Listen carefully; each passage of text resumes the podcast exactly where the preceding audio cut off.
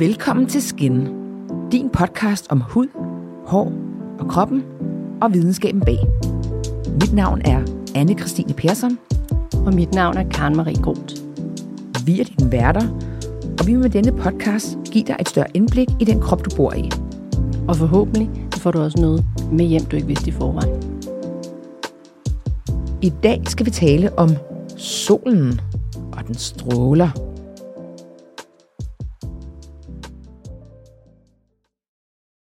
Denne episode er sponsoreret af Aven.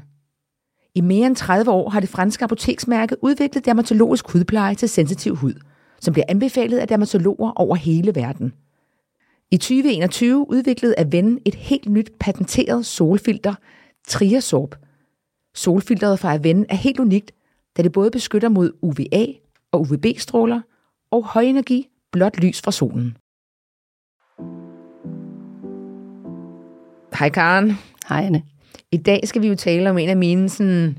Er det din? Ja, det er det. Jeg, jeg, Er jeg, det din? jeg, jeg, jeg kan bare godt lide den. Altså, ja. jeg, jeg, jeg er bange for den, men jeg kan også godt lide den. Og det er jo solen. solen. Ja. Kan ikke leve uden den, men vi kan næsten heller ikke leve med den. Altså, det er jo det, der er, er, har gjort det svært. Altså med huller i ozonlaget, til for meget soldyrkning, til solariedyrkning, til alt muligt andet. Og når man tænker over, hvor man har altid vidst, man skulle beskytte sig, men man har måske gjort det sådan helt sikkert for lidt. Og jeg, som jeg lige sagde til dig, så er det jo også det der med, jo mere man lærer om de her stråler, jo mere man bare har lyst til at sidde i skyggen Men fed hat, ikke? Jo, og jeg, altså, jeg har det sådan, hvis jeg sidder ude i solen, Nej, hvis jeg er udenfor, og det er solen ikke er skinner, lige pludselig kommer solen frem fra, øh, og så, jeg, jeg har stadigvæk min faktor 50 på, for det går jeg med, men jeg har ikke en hat på, og jeg sidder ikke i skyggen. Så jeg ser solen, når den virkelig brager frem, så kan jeg blive helt sådan vampyragtig, og så begynder at kryve langs væggen, fordi jeg skal simpelthen ikke være sådan i direkte sollys. I hvert fald ikke med mit ansigt, kan jeg mærke. Det, uh, I don't like it. Nej. Så, så man, øh, man skal bruge den der solcreme og holde sig lidt i skyggen. Og så har vi jo været så heldige at få Peter Bjerring, som er professor i hudsygdomme, med i dag. Ah, men jeg elsker til det. Det er så vildt, at fortælle altså. ja. om sol, og hvad for en påvirkning solens stråler har på vores hud og ja. hudens celler. Så det glæder vi os vildt meget til. Og jeg tror, det jeg bare vil sige indledningsvis omkring solen, det er, det er langt sjovere at arbejde med solen præventivt, end at gøre det på bagkanten, og så er det bare damage control. Det er, øh, så jeg kan på den bare sige, solcreme, jeg ved godt, det er irriterende, men det, øh, det virker altså. Ja, det gør det. Så, øh, og så bare respektere, ja. når øh, solens stråler er stærkest der i 11 til 15, som man siger. Men Karen, prøv høre, fortæl mig lige, har du solcreme på hver dag året rundt? Det har jeg nu. Jeg har ikke været super, super, super god, men jeg har heller ikke løbet ud øh, i solen, hver gang den skinnede, og sådan slikket solen til mig. Godt. Og hvad med dig? Du, du er jo, altså det er jo også... Jeg er jo bare SPF 50. Du, du er faktisk en flaske SPF 50. Ja, det er Omvandrende. Og ikke med spray. Den er med, med klassisk... Øh, Præcis. Øhm, ja, så jeg har bare SPF 50 på hver dag. Øh, men det, jeg godt kan være panikslagen over, det er, at jeg for eksempel ikke er god til at smøre mine hænder. Ja, hænderne. Altså, øh, også fordi, når jeg lige har puttet det på i ansigtet, så øh, vasker hænder. Og i princippet skulle jeg jo bare smøre mine hænder, og så ikke, ikke gøre mere end det. Jeg vil ønske, der var for eksempel flere øh, håndcremer med SPF, fordi ja. det føles øh, på en anden måde, som om man fugter sine hænder, frem for det føles som kun beskyttelse. Så det der med at fugte, og så er der beskyttelse i også. Det synes jeg, at der skulle være flere, der specialiserer sig indenfor. 100 Og heldigvis sker der, er jo sket rigtig meget med teksturer og solcremer og sådan noget, men jeg må også sige, at jeg har virkelig haft svært ved følelsen af at have solcreme på. Jeg har ikke kunne lide det. Jeg synes, det er fedtet, jeg synes, det er klistret, og min hud var også tit meget... Øh, jeg fik knupper og alt muligt af det. Men øh, jeg har fundet nogle fantastiske, som virker nu. Så det er jo også bare good news, ja. at der sker så meget. Jeg føler mig faktisk nøgen, hvis jeg ikke har solcreme på. Så, meget, så, så langt er jeg kommet i min proces ja. med solcreme, at jeg, jeg kan faktisk føle, at jeg ikke har det på, og så kan jeg faktisk være sådan... Men det er og der, nu, man skal jeg har jo meget om natten, altså, hvor, jeg, hvor jeg drømmer, at jeg går udenfor og ikke har solcreme på, og jeg går i total panik. Og så kommer så, solen og brænder dig. Ja, og så kommer den og brænder mig, og så er det bare... Pigmentplet over det hele. Ja. Ja. Men det, det, er nok et, det er nok meget godt at være lidt bange. Ja. Øh, inden man øh, ligger sig til at sove, så man bare var rigtig bange. Helt vildt meget Nej, ved du hvad? Man skal bare tage det sådan ret alvorligt, uden at være øh, angst. Livet er skønt. Ja. Vi skal huske at leve, ikke? Men skal vi ikke lige høre om Peter, han ikke har, fordi jeg ved, han har også han har gang i spændende projekter, så det kan være, at han har noget, noget nyt til os, og så skal vi så også bare gå lidt egentlig, hvad solen egentlig er, hvad for nogle stråler der er og sådan noget der. Ja, præcis. Og hvordan vi beskytter os bedst. Ja. Så lad os øh, få ringet ham op. Velkommen til dig, Peter Bjerring. Tusind tak. Det var skønt, du ville være med til en snak om sol her i dag. Øh, det ved du jo lidt om, må man sige. Øh, og solens indvirkning på huden. Øh, vi har jo som sædvanligt et spørgsmål til dig, og vi, vi, de starter ud med solstråler. Altså, der, er- der er jo forskellige former for stråling. Kan du øh, fortælle lidt om, hvad der kendetegner de forskellige stråler, og hvad der sker, når de rammer huden? Det kan jeg sagtens. Solen den udstænder jo rigtig mange forskellige stråler, og vi kan kun se en lille del af de stråler. Øhm, vi kan se fra det mest blå lys og gennem de forskellige farver, gult og grønt og, og rødt. Og så er der stråler på begge sider. Nogle, der er længere ude end det røde lys, det er det, vi kalder infrarødt lys, og nogle, der er kortere end det blå lys, det er det, vi kalder ultraviolet lys. Og de er, de er forskellige bølger, de har forskellig energi, og det betyder, at når de rammer huden, så virker de forskelligt. Det er jo sådan, at jo mere energi øh, solens stråler kan have, jo mere skade kan de også lave på huden. Så det vil sige, at det er det ultraviolette lys, der laver allermest skade. Solen udsender en masse forskellige stråler, og heldigvis så er det sådan, at atmosfæren den, den øh, bremser nogle af de mest skadelige stråler. Så det er sådan, at, at der ikke kommer de mest øh, ondskabsfulde u- ultraviolette stråler ned til os. De bliver stoppet af atmosfæren langt de fleste steder. Nogle gange har vi jo hørt om, at der er det, der hedder ozonhuller. Og det er jo altså fordi, at der er nogle huller i det lag, som bremser det ultraviolette lys. Og så kommer der mere ultraviolet lys ned de steder, hvor der er ozonhuller i atmosfæren. Og så får folk, der får det lys, så får de flere solskader og mere risiko for hudkræft. Og så er det jo det der med, vi har jo lært fra barns ben, at vi skal beskytte os mod solen. Så har der jo været en masse fokus, vi er blevet meget, meget klogere de sidste 10 år. Øh, så hvordan beskytter vi os bedst mod solens stråler? Sådan hele livet, fra man er lille barn, og hvis man er mor til et lille baby, og i ungdomsårene og børneårene, og nu her. Ja, det aller, allerbedste, det er jo at undgå at få sollys. Så får man heller ingen skader i huden. Men solen har også en god ting, og det er, at når man får sollys i huden, så dannes der D-vitamin i huden, og det D-vitamin her har man brug for. Heldigvis så kan man få D-vitamin som tabletter. Så hvis man tager det som tabletter, behøver man overhovedet ikke at være i solen. Og så får man ingen solskader. Men, Men det, er jo, det er jo, og det er jo et rigtig fint øh, budskab at sende ud, at afholdenhed altid er det, der virker bedst. Men det ved vi jo også godt, at det, det, er, jo- det er, jo- den er jo bedre i teorien, end den er i praksis. det er rigtigt. Det er rigtigt. Det kan være noget næstbedste- svært. Hvad, det hvad, gør, hvad gør du selv? Nej, du siger ved at sige noget. Ja, det næstbedste. Det, det næstbedste, det er at tage tøj på øh, tage noget, sol, noget tøj på, som er lavet til at kunne bremse solens ultraviolette stråler. Og heldigvis inden for de seneste år, så er der kommet meget forskelligt tøj, også til børn, hvor man kan beskytte børnene mod UV-stråler, uden at det er tykt tøj. Og det er typisk øh, badedragter med lange ærmer, som på den måde beskytter virkelig godt, går op i nakken også og så videre. Og så skal man selvfølgelig have en hat på. Og har man det, så er man rimelig godt beskyttet. Og så kan man jo også lige præcis undgå at være i solen på det tidspunkt, hvor der er allermest solstråling, imellem kl. 11 og kl. 3. Hvis man er ude om formiddagen, ude om eftermiddagen, så er der meget mindre solstråling, end der er midt på dagen. Men med alt det her, så ved vi jo, øh, så, altså, jeg ved, du bruger hat, Anne. Jeg bruger hat, og jeg er faktisk Masser. 50, og ja. elsker skyggen. Præcis. Mm. Jeg er egentlig heller ikke øh, så vild med at ligge og svede på en strand midt i solen. Det har aldrig været. Men alligevel, så er det jo dejligt at sidde i solen og få lidt, øh, lidt øh, brune ben og sådan noget. Så, så jeg kender ikke nogen, der ikke på en eller anden måde beskytter sig mod solen. Jo, det gør du.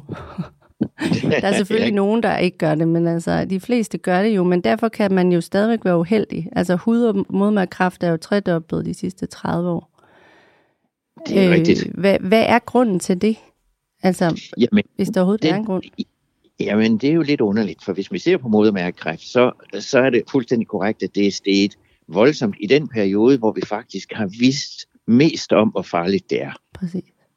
Og det er jo underligt. Også i, i en periode, hvor vi har haft den aller, allerbedste form for solcreme, og vi har haft viden om tøj, som kan beskytte imod sollyset. Men alligevel stiger det.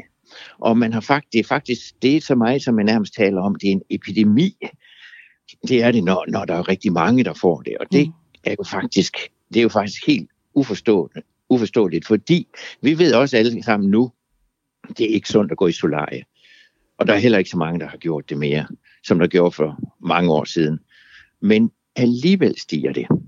Det er man faktisk sådan lidt uforstående over, for der er forskellige teorier, men der er ingen, der rigtig med 100% sikkerhed kan sige, hvorfor det er. Så man ved det faktisk ikke? Man ved ikke, hvorfor modermærkekræft stiger så voldsomt, som det gør.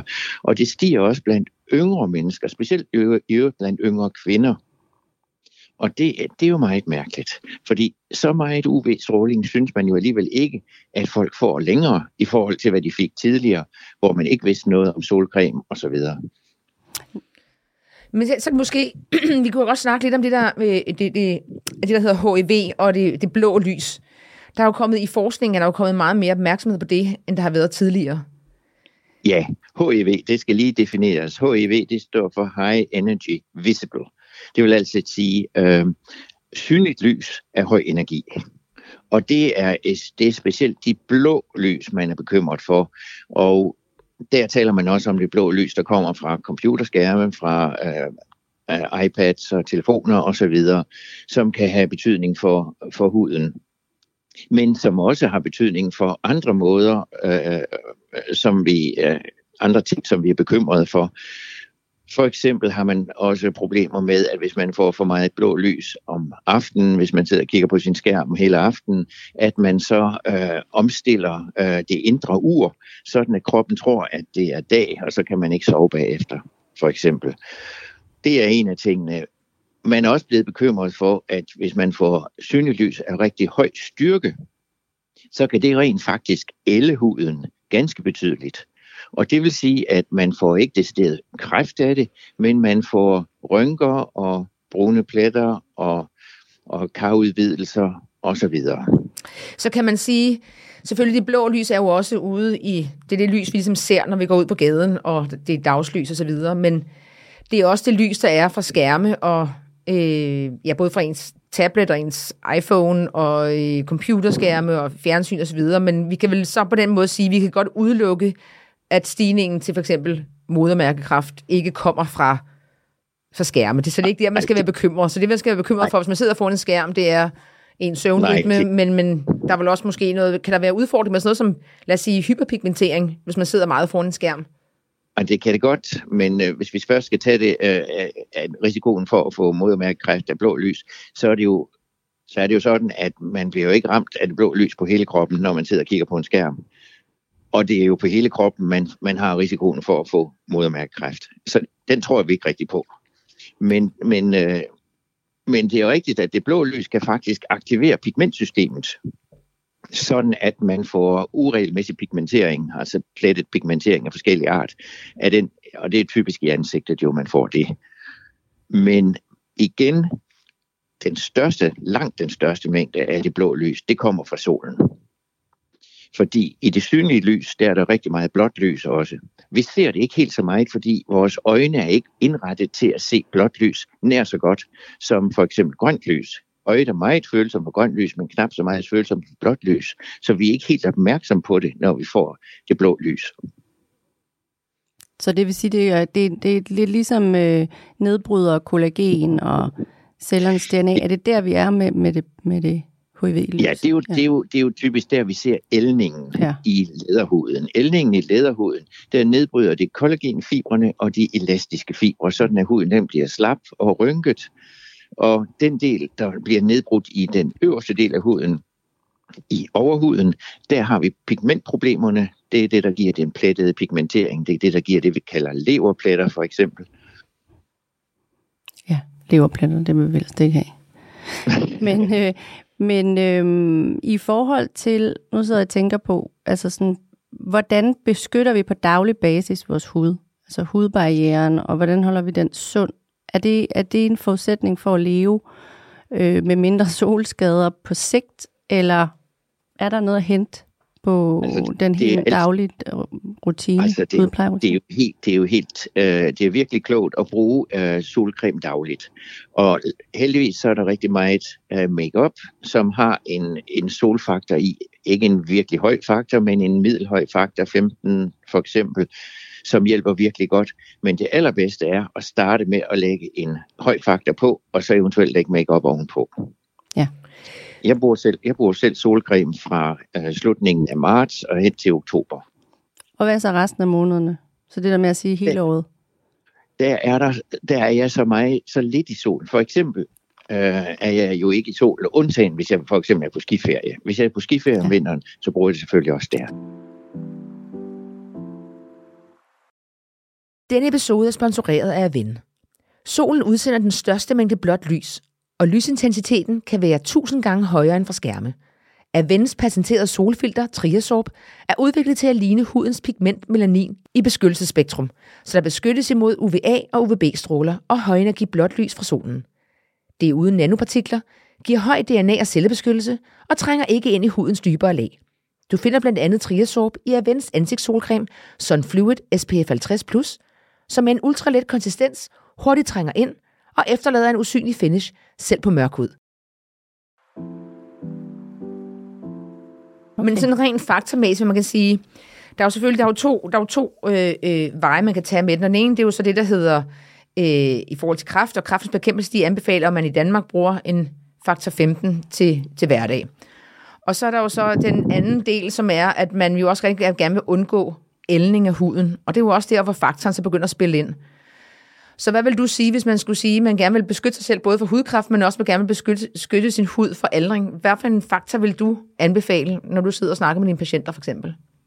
Ja, men der er det jo sådan, man lige skal vide, at det typisk er sådan, at det helt kortbølgede blå uh, ultraviolette lys, det der hedder UVB. UVB, det er det, der brænder. B forbrænder. Mm. Og UVA, det er det, der giver aldersforandringer, altså ældning. Og typisk så er det sådan, at man, en, man de fleste solcremer, de er jo kun defineret for, hvad de egentlig giver beskyttelse for UVB. Men heldigvis er de nye solcremer også beskyttende for UVA-området. Så UVB, det er for forbrændingerne og cancerne, og UVA-beskyttelsen, det er for ældningen. Og heldigvis så er det sådan, at man, man kan se det på, på, øh, på øh, pro- produkterne, hvad de egentlig dækker imod. Og man skal selvfølgelig få fat i en, der dækker i både UVA og UVB-området.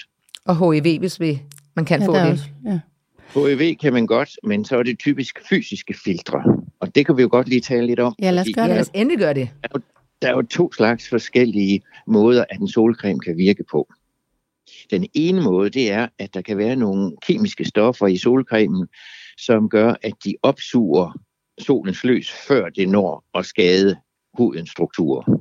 Den anden måde, det er, at der er nogle små hvide partikler, som reflekterer lyset væk igen fra huden. Og de partikler, de er så små, at det er faktisk mindre end en bølgelængde af synligt lys. Og det gør, at de ikke ses som hvide.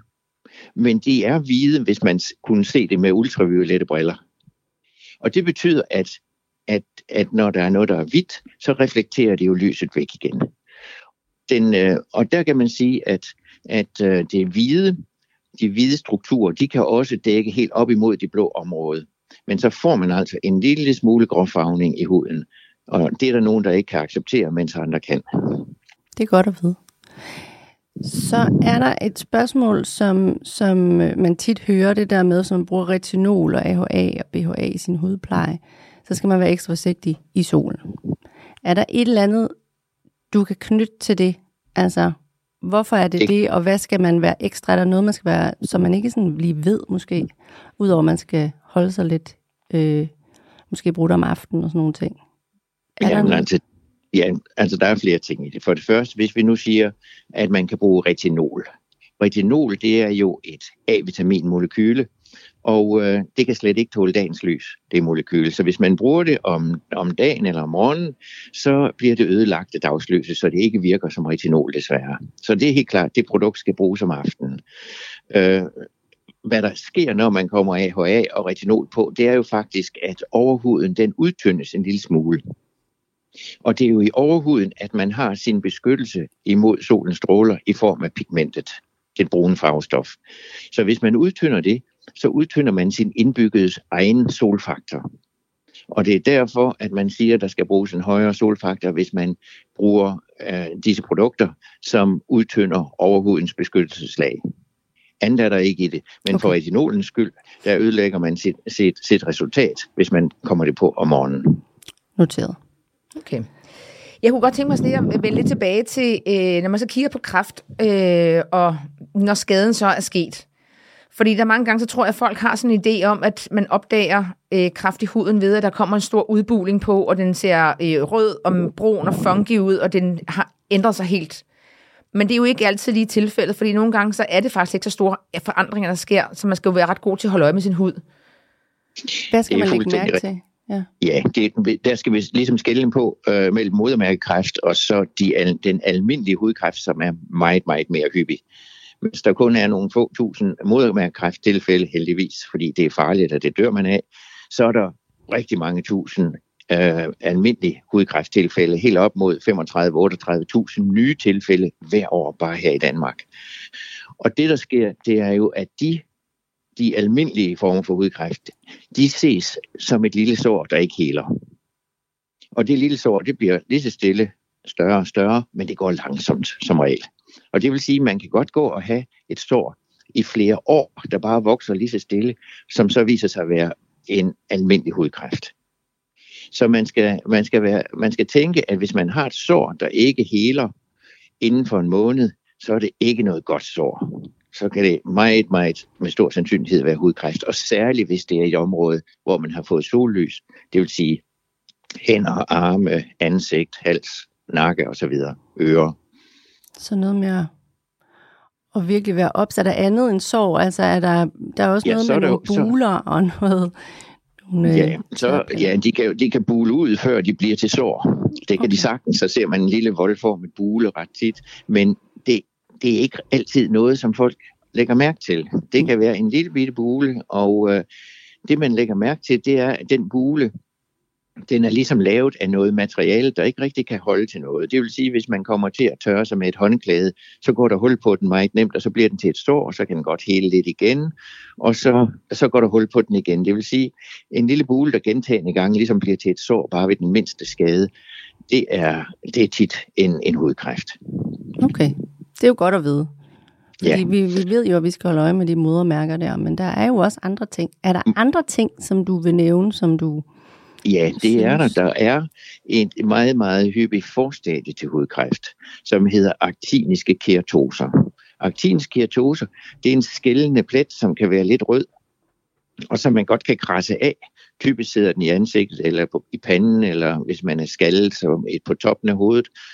Og det er simpelthen udtryk for, at man gennem årene har opsamlet så mange skader i, i sin overhud og i DNA-molekylerne i cellerne, at cellerne ikke længere vokser i den samme hastighed som de andre celler. De celler vokser hurtigere, og det, det materiale, de så laver, det er dårligere, det er noget hastværk, og det vil sige, at det er dårlig hud. Så man får altså noget skæld, som øh, kan græsses af, men det kommer igen, og så er de ofte røde, fordi blodkarrene lige nedenunder, de reagerer imod det, for at prøve ligesom at angribe det, men de får meget sjældent fat i det. Og det vil sige, at aktinske keratoser, som man kan have i flere år, øh, de kan få lov ligesom at være der, uden at folk gør noget særligt ved dem som regel. Øh, men øh, det er en rigtig god ting at få dem væk, fordi en del af dem vil jo så gå videre og blive til rigtig hudkræft. Man ved ikke præcis, hvor stor en procentdel, der går videre, fordi det er tit en langsom proces, og det er tit hos ældre mennesker, som jo når at dø af noget andet, inden at de aktiniske keratoser rent faktisk udvikler sig til hudkræft. Og kan de pletter blive større og større? Det kan de godt, det kan de sagtens blive, men det, det er jo typisk, uh, en, folk opdager dem typisk, når de sådan er 4-5 mm i diameter, så begynder folk at tænke, at det her det kan vist ikke være rigtigt. Så er det noget, som vi hudlæger, vi ser. Hmm. Men er det sådan så, kan man, når det først er opstået, kan man så fjerne det, og så kommer det igen, eller er det noget, man skal leve med resten af sine dage? Nej, man kan sagtens fjerne dem, men, men det er jo typisk sådan, at hvis man nu ser på et ansigt, altså der kommer 1, 2, 3 øh, aktinske keratoser for eksempel, og så kan man fjerne dem, men de andre områder i ansigtet har jo cirka fået den samme mængde stråling gennem livet, og dermed ligger der nogle skader skjult, som ofte kommer frem over årene efter. Så man kan sagtens fjerne de elementer, man ser, men der, man må også sige til patienterne, at man må regne med, at der ligger flere skader, som ikke rigtig har udviklet sig endnu. For det er jo typisk sådan, at solskaderne opsamler man igennem årene, helt fra barnetiden. Og efterhånden så bliver der så mange skader, at huden ikke kan reparere dem igen, og dermed så viser det sig som dels som forstadier til hudkræft, og dels som rigtig hudkræft. Så det, man siger, det er at huden bund og grund er en bank, hvor man får positive renter. Det er jo det. Det er Desværre. ligesom ja. Men hvis man så kigger på, hvad hedder det, forskning inden for øh, øh, hud, hvad hedder sådan noget, sol, hvad hedder sådan noget, solpleje og hudpleje, er der, noget, er der noget, hvor man er på vej hen? Sker der noget nyt? Ja. Altså man kan sige, nu er der begyndt at komme de her solcremer, hvor man som, ligesom, hvor de er, de er multibredspektrede, hvor de både har Ja. UVA, UVB og hvad hedder det, HIV. Men er der HIV, noget ja. andet, der er på vej? Skal vi spise Ja, piller? jeg kan, ja, jeg kan fortælle dig, at vi rent faktisk her inden for de seneste år har lavet det, der hedder Videnscenter for Hudkræft, som er et øh, privat offentligt samarbejde mellem hudafdelingen i Aalborg og Privathospital Mølholm i Vejle og hudafdelingen på Bispebjerg Hospital. Og vi arbejder intensivt i at øh, forbedre forebyggelse mod hudkræft, forbedre diagnostik og forbedre behandling af hudkræft. Og der har vi faktisk kommet rigtig, rigtig langt i forskningen. Der sker virkelig meget inden for området lige nu, og vi har en hjemmeside, Videnscenter for Hudkræft, den kan man google og finde, og det synes jeg, I skal gå ind og se, for der, der kan man virkelig se, hvordan vi arbejder. Og der sker så meget her inden for det område. Vi laver virkelig mange spændende undersøgelser, og en af de ting, vi kan fremhæve her, det er, at vi har fundet nogle diagnostiske metoder, hvor vi i mange tilfælde kan undgå at skulle tage en prøve ud af huden først, og så vente øh, på at se, få et mikroskopsvar osv., men hvor vi kan sætte et specielt apparat på, og dermed se med det samme, er det her hudkræft eller ikke hudkræft, og dermed kan gå direkte til behandling, i stedet for at skulle vente på at få prøvesvar osv. Det er en ting. En anden ting er, at vi er i gang med at prøve at udvikle forskellige nye måder at forebygge mod sol. Og en af dem er faktisk, at vi har fundet nogle stoffer, som det er muligt at tage som en pille, og dermed øh, kunne tåle meget mere lys, inden man bliver forbrændt og skadet. Det er også noget helt nyt. Det er jo Det er jo- det er jo drømmen, kan man sige. Ja, det er drømmen. Det er jo simpelthen en drøm, man kan tage en pille, og så er man beskyttet mod, mod sollys. Og rent faktisk, så er, har vi lavet nogle forsøg, der faktisk støtter det her virkelig godt. Hvorvidt vi når at komme op til en faktor 50, det er måske ikke sikkert, men øh, mindre kan jo også gøre det. Men allerede nu, så har vi virkelig lovende resultater. Hvornår kan man begynde at tage sådan en pille? Hvad alders trin? det kan man jo vel gøre, de, de er ugiftige, så det kan børn jo også gøre. Nå, men det er jo virkelig interessant. Men spørgsmålet er, hvor langt væk er vi fra, at sådan en pille ligesom kan komme ud i, I butikken? i butikken, ja? Ah, Det ved jeg ikke rigtigt. Altså er vi Øh, ude i sådan noget flere årtier, eller er vi mere sådan noget med nej, næste det, år? Nej, det er vi jo ikke, fordi, nej, det er vi jo ikke, fordi øh, de stoffer, vi bruger, de er jo egentlig, i mange tilfælde af dem, er- de jo kendt i forvejen, og det er ikke lægemidler. Så derfor vil de øh, hurtigere kunne blive godkendt, end hvis de skulle igennem hele den lange, lange proces med nye lægemidler. Det er virkelig godt nyt, vil jeg sige, ikke? Jeg kommer til at sidde og holde skal- øje med. Jeg skal bare proppe op. Viden- der med piller. hudkræft. Ja. Ja. Men det er vel også fint. Du vil sige noget. Videnscenter for hudkræft det er et sted, man skal gå ind og holde øje på. Der kan I se, hvad der sker. Det, det kan du tro, vi vil. Ja. Men det er jo rigtig spændende, så altså her afslutningsvis, øh, udover at have tøj på, holde sig i skyggen og bruge solcreme, er der andet? Ja, så skal man jo vælge sine forældre med omhu. Og det skal man jo også gøre i den her sammenhæng, hvor man, hvis man har forældre, som har en mørkere hud, så tåler man meget mere sol, end hvis man har forældre, som har øh, mælkehvid hud og fregner. Fordi man arver hudtyper. Og det vil sige, at der er stor forskel på, hvad folk kan tåle. Hvis man har en, en sart hud, hvis man har rødt hår og hvid hud, så tåler man meget, meget, meget mindre, end hvis man bare er en letbrun person. Øh, og, og for eksempel, hvis man er helt mørk, så har man jo en indbygget faktor 20-30 i huden fra starten. Så der er altså stor, stor forskel på, hvad folk de ligesom skal gøre for at passe på sig selv i den her sammenhæng. Det er godt at tage med. Men vi er faktisk nået til øh, vejs ende, fordi der er gået en halv time nu allerede. Sådan er det, når man er i godt selskab. Peter, tusind tak, fordi du har lyst til at tale med os. Jeg må bare sige, det sidste, du sagde til mig med den pille, det sidder bare i mig, og jeg kan godt mærke, at... Altså, det er ikke, fordi jeg har tænkt mig at holde op med at bruge solcreme, men tænk, hvis man er nået så langt, at man kan tage en pille, så man har sådan en, en grund, grundbeskyttelse, og så det andet, det er ligesom bare er ekstra. Jeg bliver, Ja, jeg bliver helt varm indeni, Det på en god måde. Det er præcis der, vi er, ja. Og, og hold øje med os. Det vi gør vi. arbejder på det. Det gør vi. Det gør vi. Tak for alt det gode arbejde, I gør. Selv tak. Og tusind tak, fordi du tog dig tid til at være med her. Det var virkelig værdsat. Og øh, dejlig aften til dig. Vi snakkes ved. Det var så lidt. Det er godt. Tak Hej, Peter. Hej. Tak. Hej.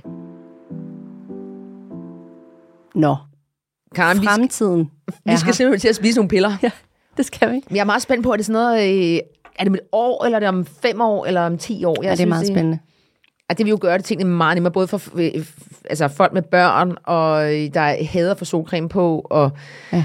den der daglige, som jeg har det dårlige over, som vi også snakkede om inden, øh, det der med, at jeg ikke føler, at jeg får nok på mine hænder. Man har et eller andet sted altid, hvor man tænker, nu har jeg glemt det. Ja. Nu dør, nu dør hånden. Og man, man snakker jo også rigtig meget om det der med, at de steder, hvor man får hudkræft øh, i ansigtet, er jo generelt lige omkring øjnene, det er omkring munden, det er i hårgrænsen, det er ørerne, for det er der, man ikke putter solcreme på. Præcis. Så Eller tænk, ikke hvis, nok i hvert fald. ikke nok. Og tænk, hvis man lige præcis havde en pille, så man havde grundbeskyttelsen på plads, og så man så alt derudover var ligesom ekstra beskyttelse. Og det han siger er jo også, at så kan vi tåle meget mere sol. Ja. Hvad det så vil sige. Vi, vi, du finder os stadig i skyggen. Men stadigvæk er det jo måske øh, lige præcis det, der skal til, nu hvor øh, verden er ved at gå under. Det er den ikke. Håber vi ikke. Nej, og, man, Men den altså, har og det er jo det- dejligt at sidde i solen. Det er det, der er det værste. da Og og dejligt. selvom jeg så, så nu kryber som en, en vampyr langs hus, øh, husmurene, så elsker jeg jo solen. Og det er jo det, der har været min største udfordring, 100%. at jeg har jo dyrket den sol alt for meget. Jeg føler mig ja. glad og varm, når jeg sidder i solen. Jeg følte, det var livsbekræftende at sidde i solen. Men, men, men solen har jo også alle de ting. Det gør os glad. Lyset, varmen, alt det der, det er jo fantastisk. Og det er jo det der med at få balance i det. Altså, det er bare, man kan bare ikke få så meget af det direkte. Man kan jo stadig sidde under en parasol og have det nice. Men øh, det er virkelig spændende. Det er virkelig, virkelig spændende. Så det der øh, videnscenter for hudkræft, det er der lige... Øh, Vi deler et link på Ja, Instagram det gør vi. til, øh, til alle sammen. fordi det er stedet to go. Men øh, så er vi ved vejs ende. Vi er vejs ind, og siger vi tak for i dag. Tak for i dag. Vi høres ved.